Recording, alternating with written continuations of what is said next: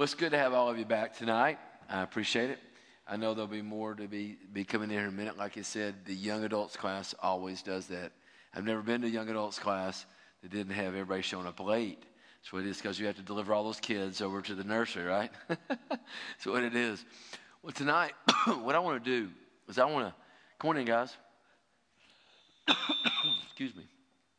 I want to spend some time. Where that? Uh, can you give me a water? Be great. I think I have one back there, or somewhere. No, I don't have one back there. Can you get one though? That'd be great. Appreciate you. Um, I wrote this about two years ago for a friend of mine. He asked me to speak at his church for uh, uh, Valentine's Day in Texas when I was there, and of course, if I mention Texas around Jeff, he gets all giddy. yeah, we both my girls were born in Texas and stuff, so we have. We, we told them today that we, we're, we're, we're, we're covered because if, if, if everything goes as some people think it will, and Texas ends up becoming its own republic, because both my girls were born there, we have free entry. we, we, get to be, we don't have to apply. We get to be there, okay? I can go in under them. So come on in, guys. Come on in. But anyway, what we're going to do is we're going to talk about um, is love, real love possible, and how to make it last? And what does love define? What is it? What I want to do is take about 45 minutes and kind of walk through this. And then I want to give us about 15 20 minutes just to kind of answer some questions and kind of walk through some of that. We talked about the family this morning, and that was good to, to, to deal with some, some basics and stuff from that. But I really want us tonight just kind of walk through this one passage and, and see what it really says to us, okay? So let's kind of, uh, let, let me lead us in a word of prayer, and then we'll get started, okay? Father, I thank you for today. I thank you for your blessing. I ask you that tonight your Holy Spirit would speak in this time.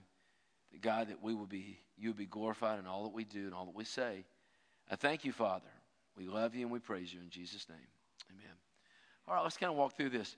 First of all, Ephesians 5 31 through 33 says, For this reason, a man shall leave his father and mother and be joined to his wife, and the two shall become one flesh.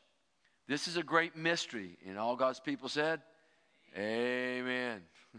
If there's a bigger mystery than marriage, I don't know what it is. I don't have a clue.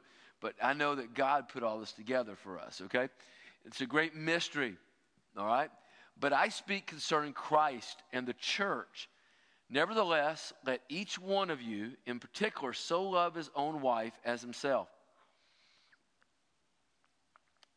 And let the wife see that she respects her husband.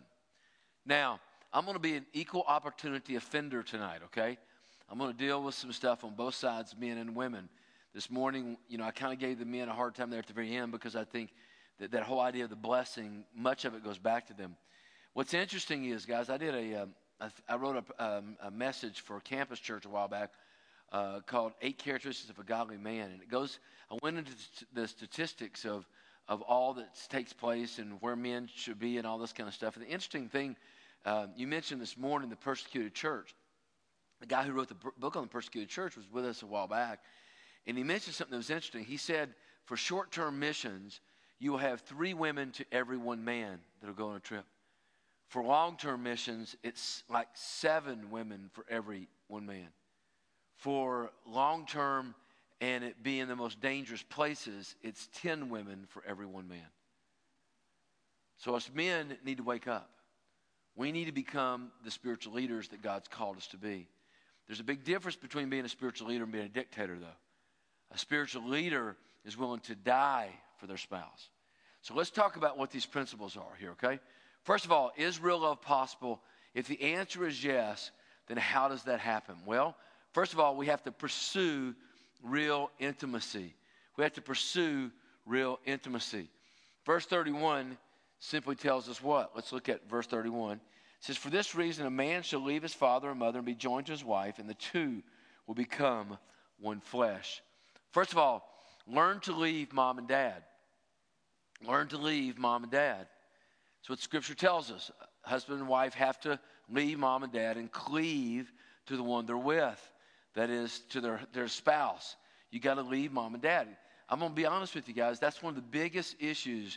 Nobody wants to deal with it, but it's huge. I had a young young lady a couple years ago that um, had a, a pastor, and this is the number one reason we, we, we lose these young men in the ministry is because their wife won't follow them. They won't move away from family. I'm serious. I see this constantly. Uh, I have a young man right now who um, phenomenally talented, but won't won't uh, is now working in Colorado, teaching uh, uh sign language in a junior college. Uh, he's one of the most brilliant young men I've ever I've ever met. He played football at Liberty. He could have easily been a professor at Liberty, but he'll never get a chance to do that because his wife will never go anywhere to let him do that.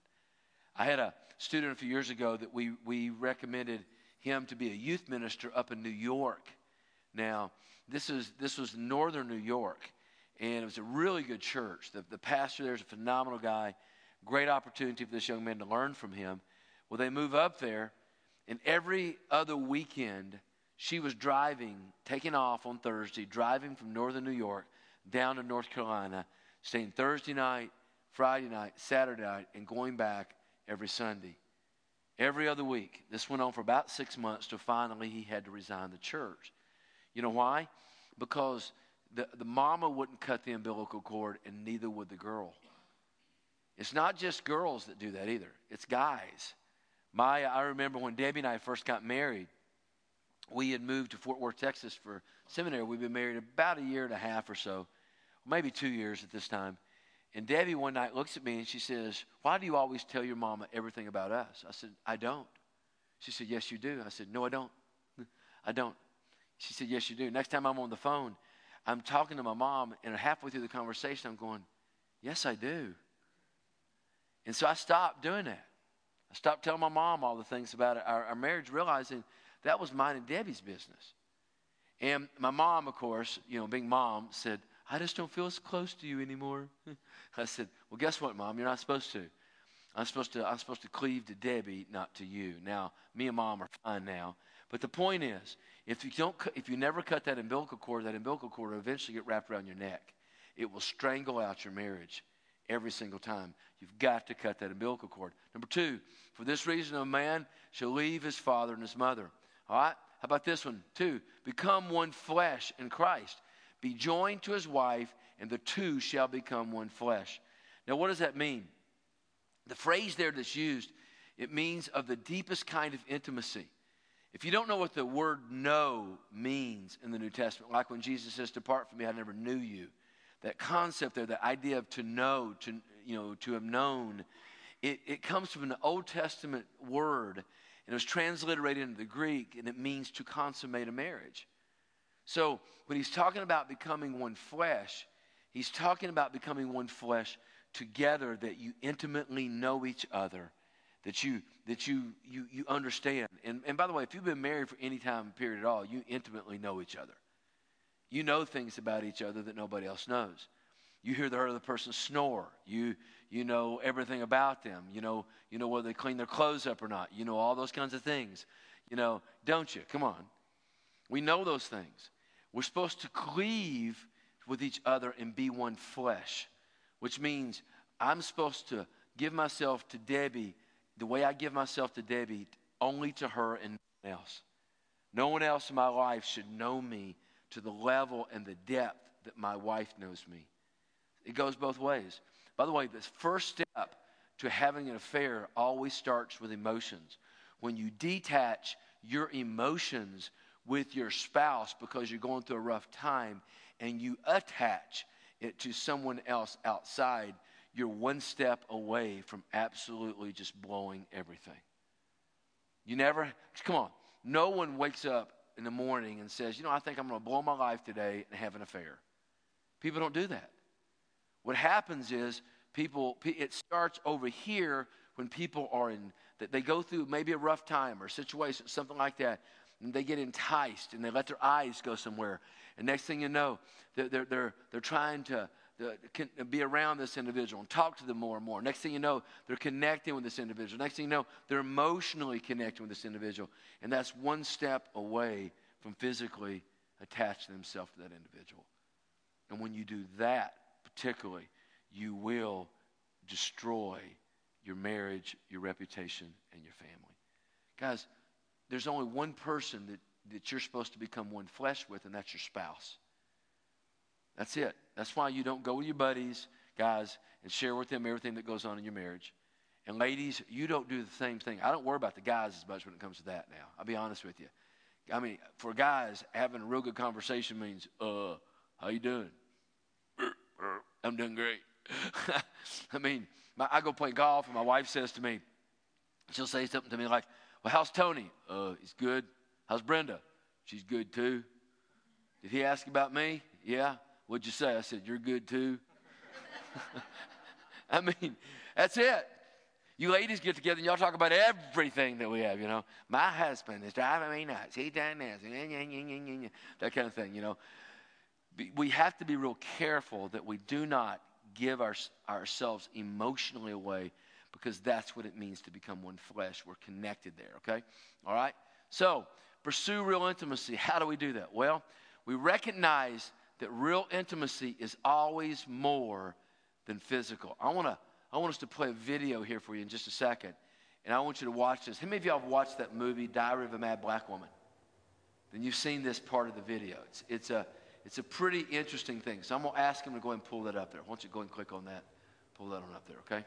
Let's watch this real quick, okay? We had to get here early and figure out how to get all this to work. Yeah, yeah, it does. here we go.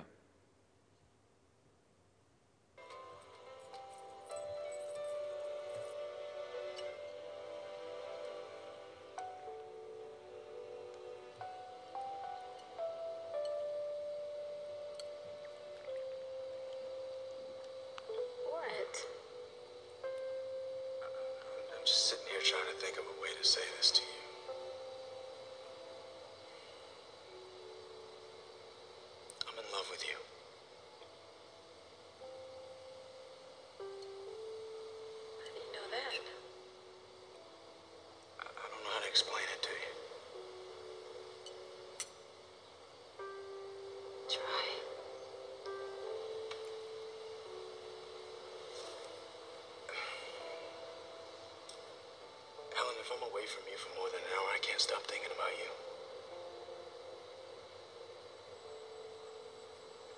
I carry you in my spirit. I pray for you more than I pray for myself. I got it so bad for you. I'd, I'd go to the grocery store and I'd, I'd buy your feminine products. I swear I would.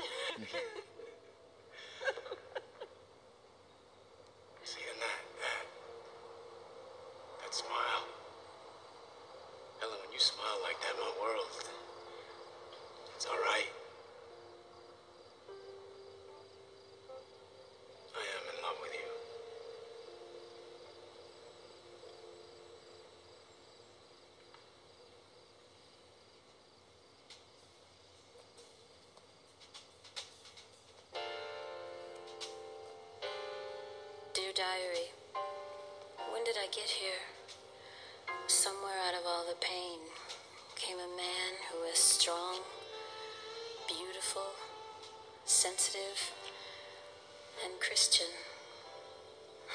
Last night was so amazing. Even though we both wanted to make love, he chose to give me something better. He gave me intimacy. I haven't felt this way in, well, never. You know what's strange is that I think Charles, because if he hadn't been such a terrible man to me, I wouldn't know what a good one feels like.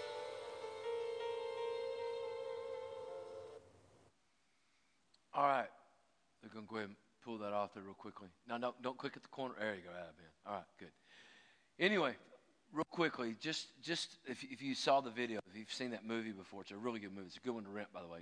Tyler Perry's a real good Christian guy, and and I, one thing that I love about what she says there is, is that we equate guys, particularly intimacy, with being physical. Oh, uh oh, yeah, you got to cut that one off. You need me to come back there and help you with? Go up at the top and just cut it off.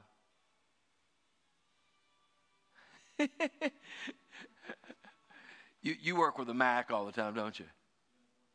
Yeah. That's what I thought. Okay, here we go. All right. Here we go. Let's get back up here real quick. There we go. Yeah. All right. Now, uh oh. Just go up there and, and, click the click the top up there, and it'll, it'll, go out. Okay. There we go. All right. Thank you.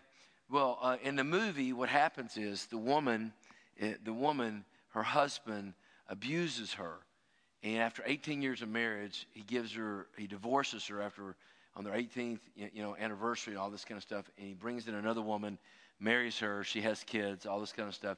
It's a long story about what all happens.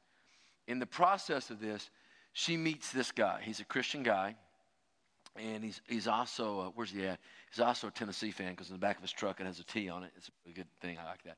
But anyway, he uh, he's he's a um, uh, he's a Christian fella, and he meets her. And, and what I love about what he she says is she says even though we wanted to be physical, he gave me much more. He gave me intimacy. Intimacy is much more than just being physical. Intimacy is built when we are willing to give ourselves to another individual. True intimacy is built on trust, not just physical attraction. I tell my students that love is not lust, love is trust.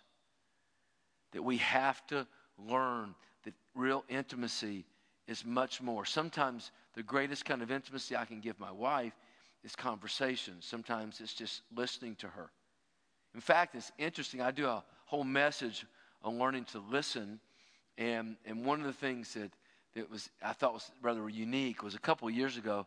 I saw um, heard one one morning on one of the news channels, and they had they they quoted some study that had been done, and found out that they asked women what the most attractive thing was with men. And guess what it was, guys? It was a man who made them laugh and would be willing to listen. Think about that. We do all this stuff to keep our bodies so studly, and they don't give a flip about that. All they want us to do is listen, right? So we can eat all the donuts we want, can't we? That's right. you know, the point being is that there's listening equals love. It is a level of intimacy that we need to understand, okay? It is. True intimacy grows from relational honesty and genuine communication. It grows from relational honesty and genuine communication. Genuine communication, being able to sit down with each other and have a conversation. And what I've noticed, particularly with this generation, particularly with young men, they don't know how to have conversations. They don't. Because everything in their life is dictated around the, the you know, technology. And by the way, ladies, most of the young women I have in my classes aren't much better. Even though they studies reveal that you guys speak twice as many words in a day as we do, you know, I would imagine those same studies would show that a lot of those words aren't nearly as profound as they used to be. Because we don't understand what intimacy is. True intimacy is relational honesty. It's being able to be honest in front of the individual. It's being able to speak to them. It's being able to listen and for them to listen to you. And it's also genuine communication. You know, true intimacy with each other mirrors deep intimacy with God. The know principle I mentioned earlier. The idea that, that, that to know God, guys, you will never have a deeper relationship with your wife than you have with God. And ladies, you'll never have a deeper relationship with your husband than you do with God. Because it, we, we, think about this you do not become one. It's impossible mathematically to take one plus one and make it one. God is the one that makes us one. It's in Him that we're made one. And that's that idea of knowing Him and what that's about, okay? All right? Number two, remember that love, life, and especially marriage are at best a great mystery. Would you agree with that? It is a mystery sometimes, isn't it? Yeah, have you ever have you ever woken up, woken up uh, sometime and looked across and saw your spouse and thought that they were an alien? You know, you know what I'm talking about. Where did they come from? How could they think that way? Really, how does that make sense to anyone? Right? I mean, seriously, we, you know, when you really think about this, when we when we process this, we are such different creatures. We really are. You know, one of the things I share and sometimes in my classes, and we talk when we talk about listening, is the whole idea that ladies, you are better listeners than us guys. Would you agree with that? Yes or no? Yes, you are. You are better listeners than us guys. You are. Do you know why you're better listeners than us guys? Because you listen with your eyes, your ears, and your heart. You, you automatically understand and listen empathetically. You do. Come on. Like I said, you have a couple guys at a table, and they'll sit there and kind of go, uh. You put a group of women at a table, man, in a restaurant, they're all their hands are going crazy. They're all breaking in on each other. They're all talking. That's, that's, just, that's just the way it is. The way that you say something in, in, in woman world is as important as what you say oftentimes. You're better listeners than us guys. Here's the problem here, though. The problem here is you expect us to listen the same way you do. And that's what causes so many problems in our marriages. It's the truth. I'm going to be, be honest with you here. My, you know, my wife, for instance, I, I, we, we've been married just a short time, and one day she walks in, she's got a big old basket of towels, and I'm watching a Tennessee football game, and right in the middle of the floor, she drops the towels. Now, my immediate, my, my, my male mind went to the thing of thinking, my sweet wife loves me so much, she's going to come in here and watch this football game with me while she folds those towels. Ladies, is that what my wife was telling me? What was she saying? Then why didn't she say that?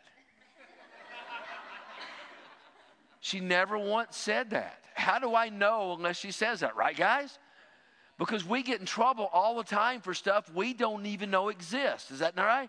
My wife tells me all the time, I told you four times. When did you tell me four times?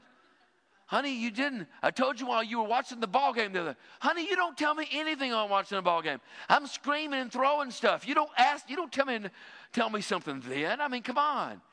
It's the truth. We, we you expect us, ladies, to, to a lot of times, and guys don't do that. Guys do not do, do not naturally do that. We don't we don't we don't catch on to. If you haven't noticed this, we don't catch on to nonverbal real well.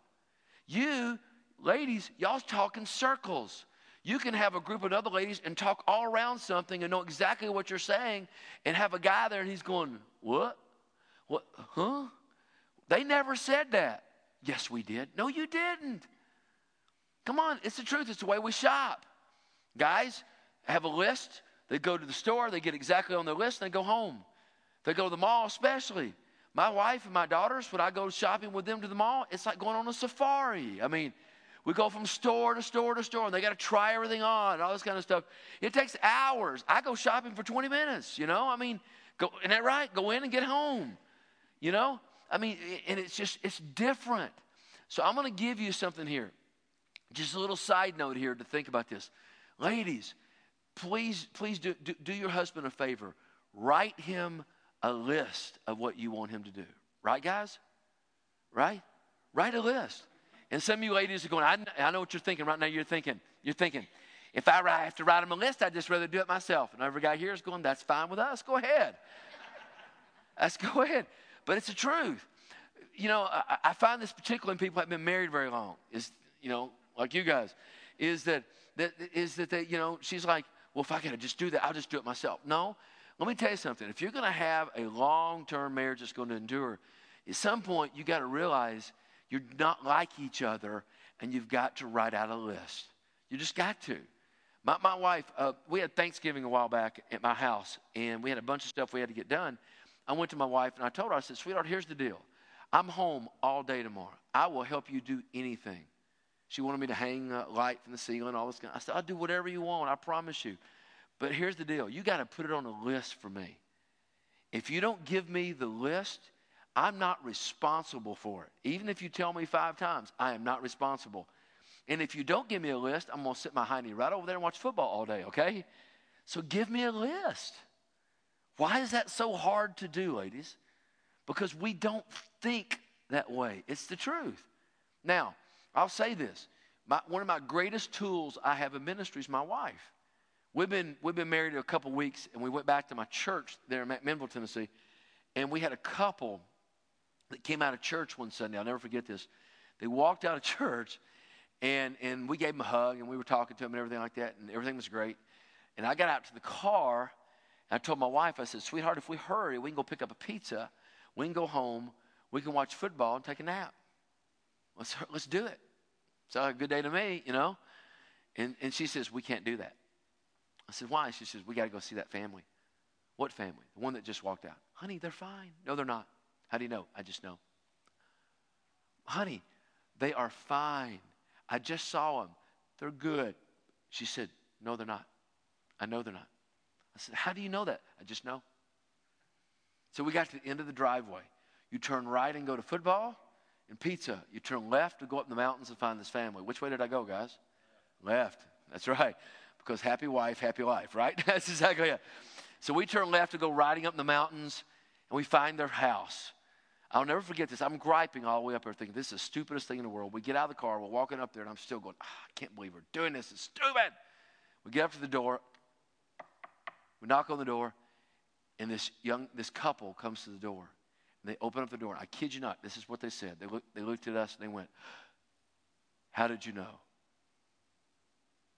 Because I'm a good pastor. no, I didn't do that. My wife, she listens with her eyes, her ears, and her heart. So there's a reason why God gives us each other. Rather than com- competing against each other as if one of us is wrong, one of us is right, why don't we complement each other? Does that make sense? And by the way, let me give you one more side note here, too, just, and I'll go forward with this, all right? Is that ladies, I've, I've kind of picked on the guys here because you guys are better listeners, but we do, we do conflict a whole lot better than you do. It's the truth. We do. When I was in college, I had 16 ounce boxing gloves over my rafters in my, in my room. If we got mad at each other, me and the guys would go down the hall, put on those boxing gloves, and beat on each other, right? Whoever won took the other guy across the street, bought him a big tea, which was a big hamburger, french fries, and a Coke, buck 85. That was it, okay? By the time we sat down and talked for 45 minutes, and we were walking back across the street to our dorms, we were best friends again. Because that's the way it works in manland, doesn't it, guys? It doesn't work that way in woman world.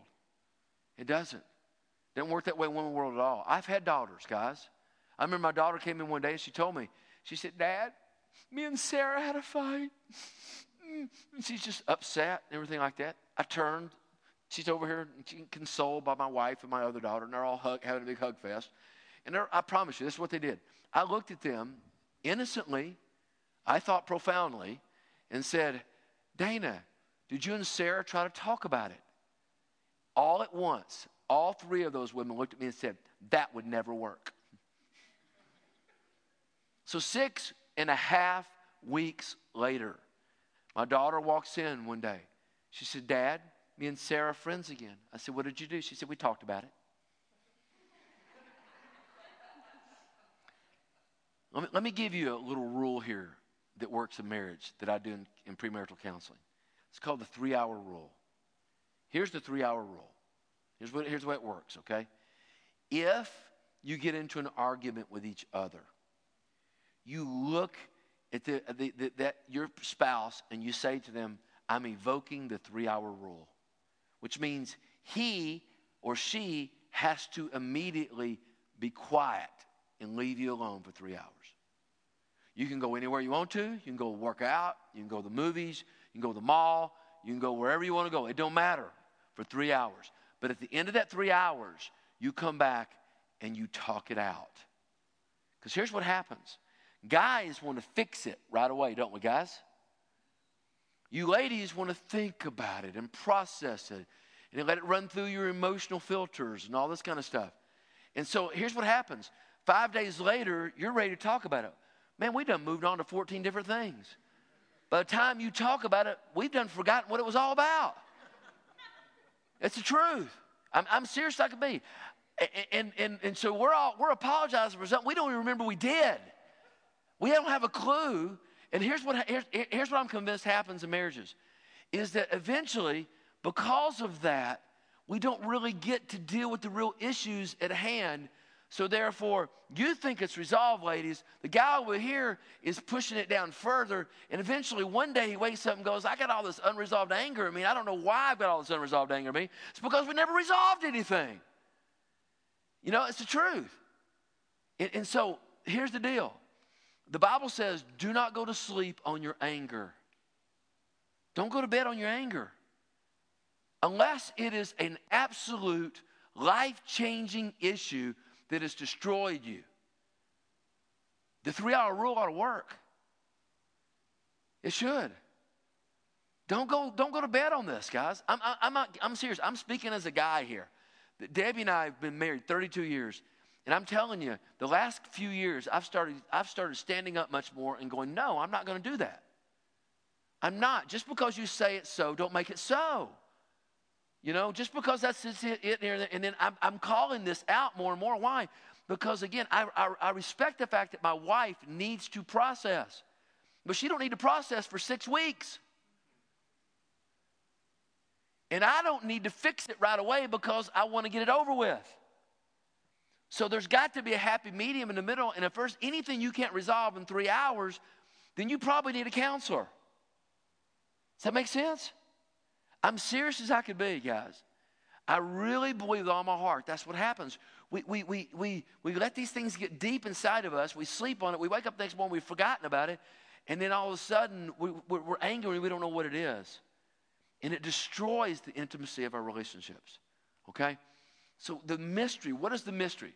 Well, one of the keys is learning through listening, learning to listen. Make no mistake, listening equals love. We just talked about that. The whole idea of learning to listen. Look at me, guys. That don't mean we just hear noises. It means that we actually engage and listen to what our spouse is saying. Okay? We listen to this. And guys, I have to remind myself of this all the time. All the time. Because, you know, again, in guy world, we, you know, we hear th- three things and we go, okay, that's all I need hear. But my wife, man, that's not it. My daughters want me to explain. They would explain things to me and they want me to process it with them and everything. So we have to learn to listen with each other, okay? All right? And expect changes. If not, this will kill your marriage. How to respond? Remember your marriage vows. Expect changes. They're going to happen, guys. You're going to get older and your physical change. You're going to have physical changes. You're going to have challenges and stuff. You're going to look a little bit different. You're going to have more gray hair. You're probably going to put on a little bit of weight. You're going to, you're going to look differently and all these kind of things. There's going to be changes and stuff. Remember your marriage vows. Every time I do a wedding, I tell the people there, I say, listen, here's what I want you to do. Those of you who've been married for a while, I want you, as I speak these vows, I want you to be reminded of the vows you made, you know, 10, 15, 20, 30, 40 years ago. Because those vows still stand up. And ever so often, you should, you should have a date, go out with each other, sit down, and look at those vows again. And just talk about what those vows were. To make sure you're holding up your end on, on what those vows are, that you haven't forgotten those promises because you made those promises, we did, before God and each other, right? So that's a promise that we make. Number two, do not, do not disconnect from each other. I don't want to be that couple in, you know, in, in, in marriage to where she's in one part of the house, I'm in another part of the house. I've got this, she's got that. We got our two different worlds. I see that all the time. And that's, that shouldn't be natural. We shouldn't disconnect from each other. We should grow closer to each other the older we get. We should learn to appreciate each other more as we get older. It doesn't help to disconnect. The further more you disconnect, the further you grow apart. So don't disconnect from each other. Number three, learn to laugh with each other. Learn to laugh with each other, learn to laugh at each other. There, yes, I did say that. There's funny things happen in marriage. I remember I remember one time when Debbie and I just just got married and we were having this somewhat intimate moment, and all of a sudden something made me do this. I went, little bunny foo foo. it ruined the whole mood, tore everything apart. But it was hilarious. So from now on, every time I go little bunny foo foo, Debbie starts laughing. you know, she knows what little bunny foo foo is, okay? The point is, is learn to laugh with each other. Learn to laugh. Learn to laugh. Guys, we, we, get, we are in such a, a politically correct society, we've forgotten how to laugh with each other. Laugh. It's healing. Uh, Karen Kingsbury was in my class this last week, and she made the statement. She said that studies have revealed that laughter is the only thing that heals your liver. It makes your, it's something it does with the enzymes of what laughter does. Learn to laugh. So look at your, look at your partner right now, look at your spouse, and just smile at him for a moment, okay? Remember that one little bunny foo foo moment in your life, okay? And learn to laugh again. Learn to laugh. Because I know those moments exist with every single one of you, don't they? We do. We have those funny moments. We do. We, we, we do. I don't know what it is. It could be a thousand different things. It, you know, I'm not going to go into all the, the funny noises our bodies make, but you can imagine that, okay? Value accountability. Avoid emotional affairs. Value accountability. Every one of you should have people in your life who ask you the hard questions. If you don't, you're going to set yourself up for an affair. You will. There should be someone in your life, men and women, who doesn't play a game with you and say, okay, brother, I'm not going to ask you hard things if you won't ask me hard things. No. If he loves me and cares for me as I do my brother here, I need to dig into my brother's life and ask him the hardest questions. And he needs to do the same thing with me. And ladies, you need people in your life doing the same thing so that we avoid those emotional affairs. Note, do not let technology pervert the sanctity of your love relationship. And we're going to talk about this for just a moment. Don't let technology do this. What do I mean by that? Well, here's just some simple things signs of internet addiction, general neglect of friends and family, as well as social norms, jobs, meetings, and social gatherings. You know, I, am going to tell you the, the whole issue of pornography is destroying marriages all over the United States. The technology issue, because we have gotten so attached to this. And by the way, I believe one of the main reasons why we see such a high spike in, in suicide among our young people is because they've so connected themselves to a virtual world that when they have to deal with the real world, they can't handle it because they can never be seven foot tall and be the strongest person in the world, in the, in the real world, as they are in the virtual world. Come on, you can get on Madden, you can put yourself on Madden, and you can make yourself a stud where nobody can tackle you. And then you can think, yeah, I'm it, man, yeah. But in the real world, we get tackled. So Understand this. Number two, suffer, uh, they suffer from serious sleep deprivation due to extended internet hours. You know, we should stay off of our phones at certain times, okay? Withdrawing from real life activities uh, that were once pleasurable, replacing them with a form of digital entertainment. It could be Netflix, guys. We've become so addicted. Come on, how many of y'all have ever got addicted to a Netflix show that you've continued to watch over and over again? Yeah. Blue Bloods, yeah. I know them all five times. That's right. You got to be careful. You got to be careful. You will connect yourself to a virtual world. That's a, that's a virtual world, by the way. TV's a virtual world. Those shows are virtual worlds, okay? They have tried several times to cut back on internet usage, but have failed to curb the behavior. We need do any of these signs affect any of us, okay? How about this? Social media feeds narcissism, the YouTube, MySpace, F- Facebook generation. Dr. Archibald, Dr. Hart, in a digital invasion book. Facebook and other social media relationships make few demands of us. There's little give and far more take. Digital technology diminishes the emotional intelligence of young people and causes them to have underdeveloped sense of empathy. That's, by the way, studies have shown that over and over again. That our young people don't have empathy for the, each other anymore because, because it was interrupted in the natural. They don't know how to play anymore. Come on, go out to our playgrounds and see if you got kids out there playing. If they are, they're out there on their phone. When we were kids, we used to play all day long, didn't we? We played football outside. We sweat. We, we I mean, I, come on. I, I'd jump my bike all the time and stuff like that, and put, do build ramps and jump my bike on stuff, you know, and fall back and got skin knees, and I can show you all the scars of my body and everything like that. These kids don't know how to sweat anymore, and and we've allowed ourselves to be encompassed in the same thing. We can't. We can't. Here's some suggestions, some boundaries for your marriage when it comes to social technology. Okay, number one absolutely no technology during family meals, restaurants, or dates. Put it up. Put it up. Unless it's a, an emergency, put it up. I was at a guy's house a while back, a pastor friend of mine. His daughter spent the whole meal sitting over texting during the meal. I want to grab her phone and put it in the glass of water and tell her to shut up. Sweetheart, I'm here. I'm a real human being. Talk to me. I make my students put their phones up. every day before class. If they don't, I kick them out. You know why? I want them to get to know real people next to them. I don't want them walking in and texting someone someplace else than, than actually speaking to the person that God brings to you right next to you. Okay? So don't do this during meals. Don't do this at restaurants. I was, we were at uh, up in Charlottesville a while back, and I was taking my daughter uh, Kara to the airport up in D.C. for her to fly out and go to the Philippines. And we stopped at a Chili's restaurant because Kara loves Chili's.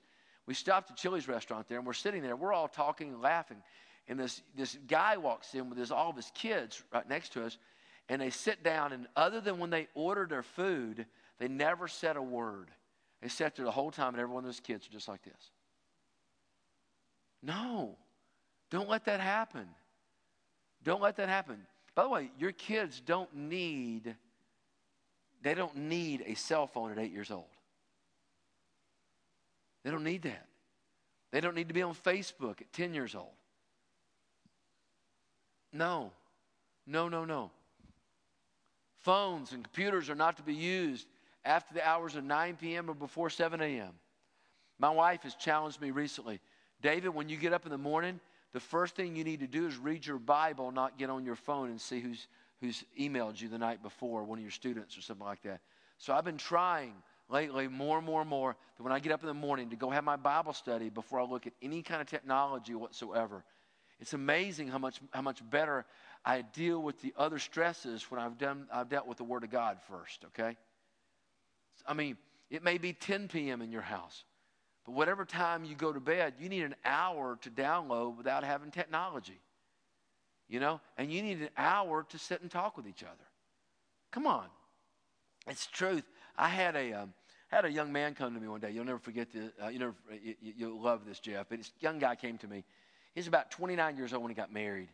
And he had, he had been single all this time and he, get, he marries this other girl, been you know a long time too as well.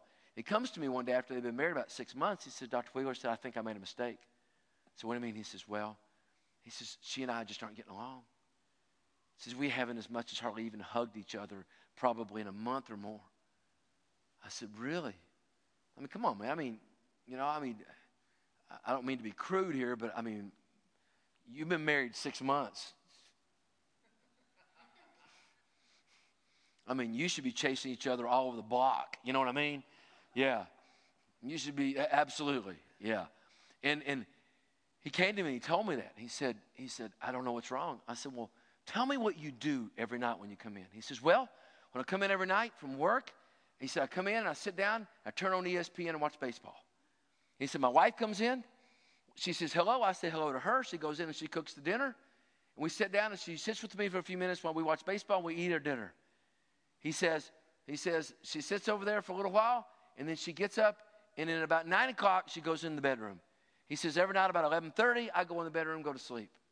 He said, after I've watched all the baseball games. He said, I can't figure out what's wrong.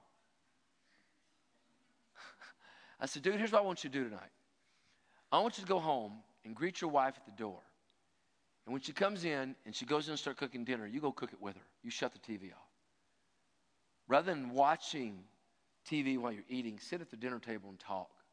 After dinner, you help her clean up, and then you go for a walk with her for a while and just talk more.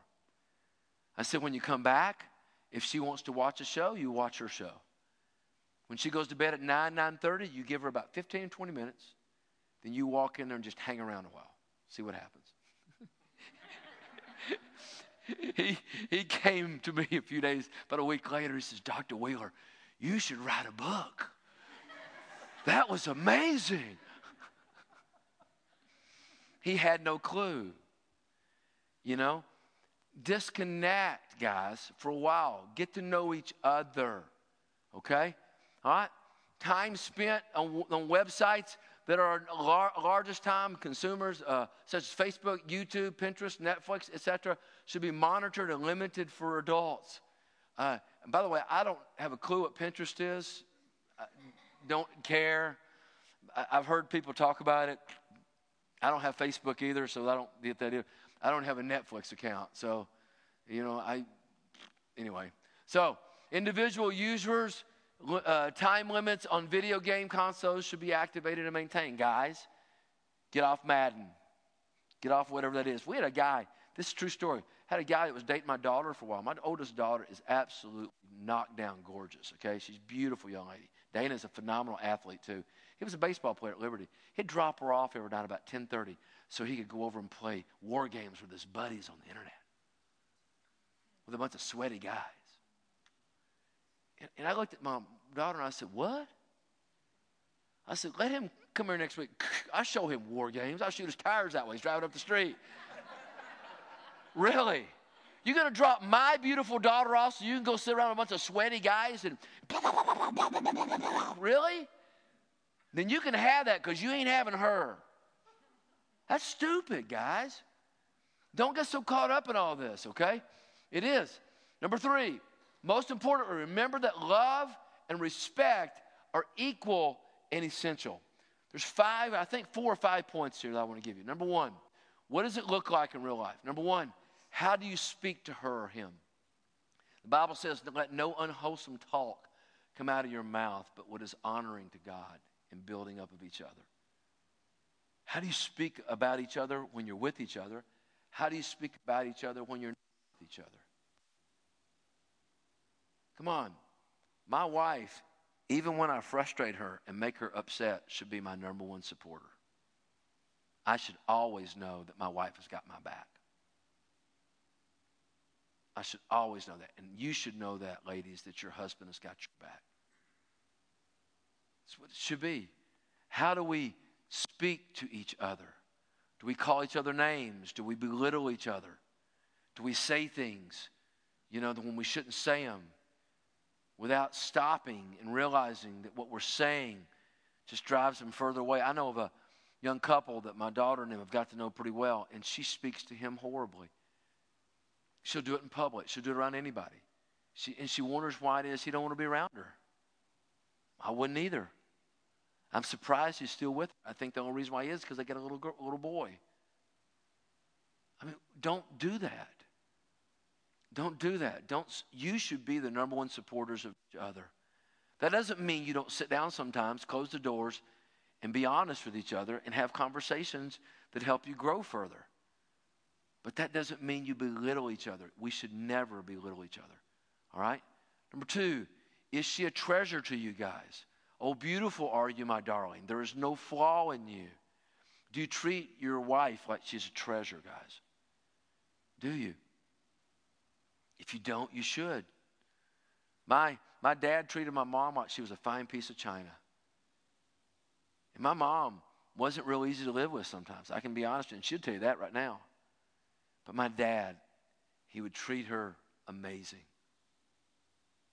He taught us how to treat our spouses of the way that he responded to my mom. Do you treat them like a treasure? Do you treat them like you would eh, give them the same respect you would anybody else? Do you treat them like they're a fine piece of china?